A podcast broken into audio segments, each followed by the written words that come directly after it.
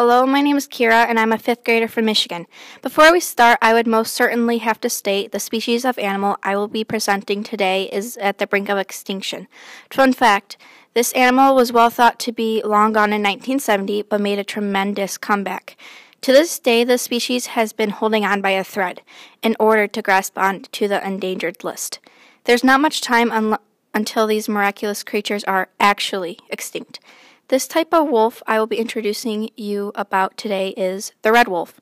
We are going to explore a lot about physical characteristics, environment, history, and much more about how red wolves go about their day. Let's get started. For history of red wolves. First things first, their history. Did you know that red wolves originated in the southeastern part of the United States? If you didn't know, well, now you do. Sadly, their population has depressingly decreased over the past decade. Since their population decreased gigantically, they were forced to live in the northeastern part of North Carolina. Before the 1970s, red wolves were everywhere and they were outstandingly common. Surprising, right?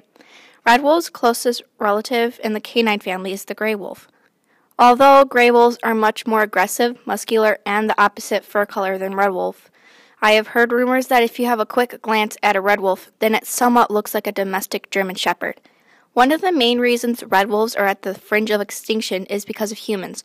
Humans pose an enormous threat toward red wolves. Just think of it. As our population increases, we need places to live, right? So, in order to make new homes, we need to claim the red wolf's habitat. Not only are we terminating the red wolf's habitat, but many other animals that thrive there too. Another peril humans put onto red wolves is overhunting. Reproducing. After all, red wolves are mammals. That's the reason why they give live birth. Normally, in a pack of red wolves, there is an alpha male and female. Only the alphas mate, but it all depends on the breed of wolf. Nevertheless, in red wolf packs, there is alphas. Red wolf families are constructed off of mating pairs. The alphas are ready to mate around the age of three. Every wolf in the pack will guide the pups until the pups are at age. Alphas will breed until they perish, but only once a year. Usually, the mating season for red wolves is from January all through March. The actual time it takes in the mating session is from 5 to 7 days. The female then will deliver 1 to 9 pups in later April or May. Once the pups are born, they are vulnerable to larger animals such as coyotes. Young canine dogs spend their first couple of years feeding off of their mom's milk and in their den. While when the pups are at age, they are able to decide if they want to stay with their birth pack or create a new family and find a partner. The age they need to be in order to make that huge decision is around three years old. Interacting in families. Compared to the gray wolf, gray wolves are very social and thrive company, while on the other hand, red wolves are highly antisocial and are solitary, depending on the area and the amount of prey. Red wolves don't often interact with each other. Even though red wolves don't interact a substantial amount of canine language, they still communicate like normal wolves. Whenever a red wolf interacts with another member of the pack, they will interact like every other ordinary wolf does. How they communicate is by using body language. Body language is basically interacting by posing your body a certain way. Other ways typical wolves interact is by scent marking, facial expressions, and last but not least, vocalization. In my opinion, I always thought that all types of wolves are extremely unique in their own ways. Although red wolves are very apprehensive, they are very ter- territorial. Also, they co- never communicate with any other wolf that is not inside their pack, unless they feel like they are a threat or causing harm. Since coyotes are stronger than red wolves, coyotes take most of their homes and kill a lot of their wolf members. Coyotes are a, ma- are a massive threat toward red wolves. Red wolves are not much longer going to be on Earth because their lives are being taken and their territory is being demolished by many threats. Physical characteristics Red wolves, closest relative in the canine family is the gray wolf, but also coyotes. Red wolves are the size between coyotes and gray wolves.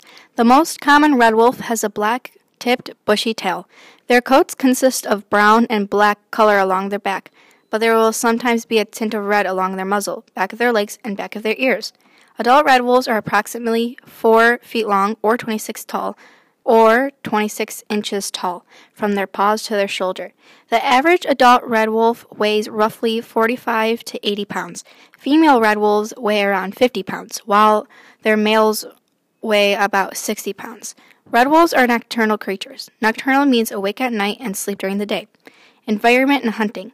Since red wolves are nocturnal, they only hunt at night. They usually hunt in small groups or packs. Hunting is a big responsibility for every wolf in the pack. Hunting is something wolf pups learn from their mother at a young age. That's why they are practical masters, but they are amazing when they work together. They mainly hunt small animals such as rabbits, rodents, raccoons, and nutria. If they are hunting solo, then they can only catch small prey due to their, due to their size, strength, and stamina. On the other hand, if the wolf is hunting in a pack, they will most likely be able to grasp its teeth on a bigger animal, such as white-tailed deer. Red wolves will decide where their homes should be mainly in forests, wetlands, coastal prairies, and mountains. When they burrow in is typically hollow trees, stream banks, and sand knolls. Since they are very ter- territorial animals, they will fight anyone outside their pack to the death if they get too close. They also spend most of their time in their dens. Red wolves are very mysterious animals. Even if red wolves are not the largest type of wolf, they still are wolves. Never judge a book by its cover. You never know what they are like by judging them about their looks. Overall, we have learned that their what their background is and what occurred in the past. Aren't they fascinating creatures?